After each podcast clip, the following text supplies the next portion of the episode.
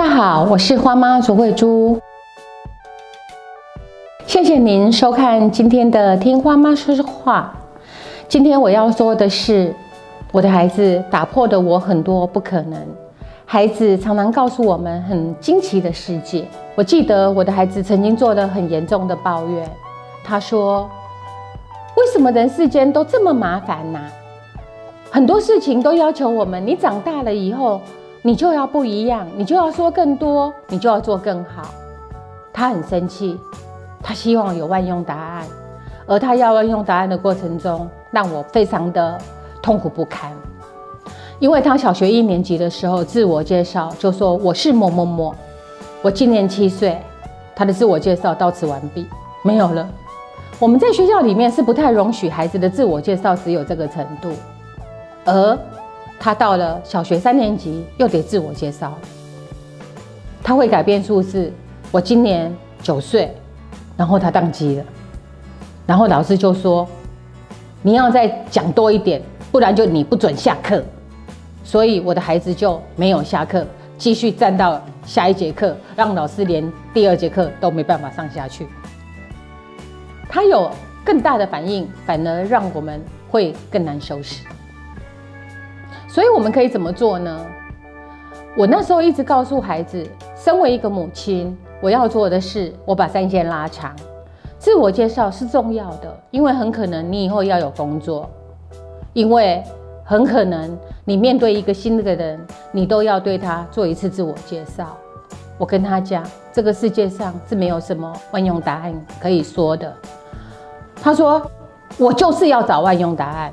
我就说不可能。这件事情持续到他念高中的时候，每次几乎只要遇到自我介绍的时候，我就要到他的班上，先跟老师讲好，先跟同学讲说，他的自我介绍很简短。那麻烦老师或者是同学给他一点空间，就说：“哎，你再问一下，你喜欢什么啊？你喜欢看哪个卡通啊？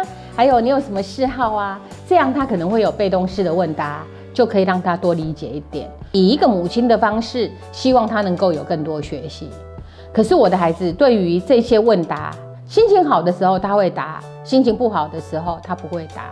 我还要说。”在这个时候，很多人还是认为我花妈纵容了我的孩子。可是，在这里，我顺便跟大家讲，我的孩子是确诊轻度自闭症，社交沟通能力很困难，自我介绍对他来讲绝对不是一件容易的事。这时候，我孩子他要求要有万用答案，是希望他自己有一套标准可以让他念出来，而且。他很坚持要去找这个答案的时候，我不断的告诉他不可能，不可能。我没有想到的是，他在念高中的时候发生了一件事情。他的，因为我都有去他的学校，先跟老师沟通，跟学生同学沟通，说我的孩子在自我介绍的时候可能讲得很简短，麻烦你们就通融他一下。可是，呃，为了要让他可以长大，你们可以私底下多了解他，他会被动式的问答。我没有想到的是，我那天接到了一个让我很兴奋的电话。他的同学说：“黄妈妈，他今天自我介绍，哎，我非常非常的开心。我不知道我孩子介绍了什么，我等马上就问说，他说了些什么？他说我叫黄小福，以下开放问答，是不是他找到了他的万用答案？是的，他找到了。同学接下来也从他的万用答案当中。”去给他更多的文化，开始问他说：“哦，那你想不想结婚？你有没有女朋友？”所以他们开启了更多的对话。这些都是细节，我不多说。我要说的是，这一次像暮鼓晨钟，对我来讲，如果有一个孩子，他一生不停的在追求某一种答案，而我们觉得不可能，我们是不是可以换一种方式来说？也许我们来试试看。可能很艰难，可是我们可以试试看，不是吗？那我们就有多一种选择。我谢谢孩我的孩子给我的答案。那么最后我再补充一点，我的孩子现在已经在工作了。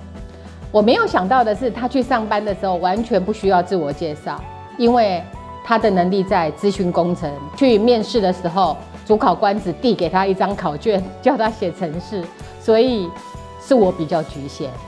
今天的节目就到这里结束。如果大家有问题，请在底下留言。谢谢收看今天的《听黄妈说说话》。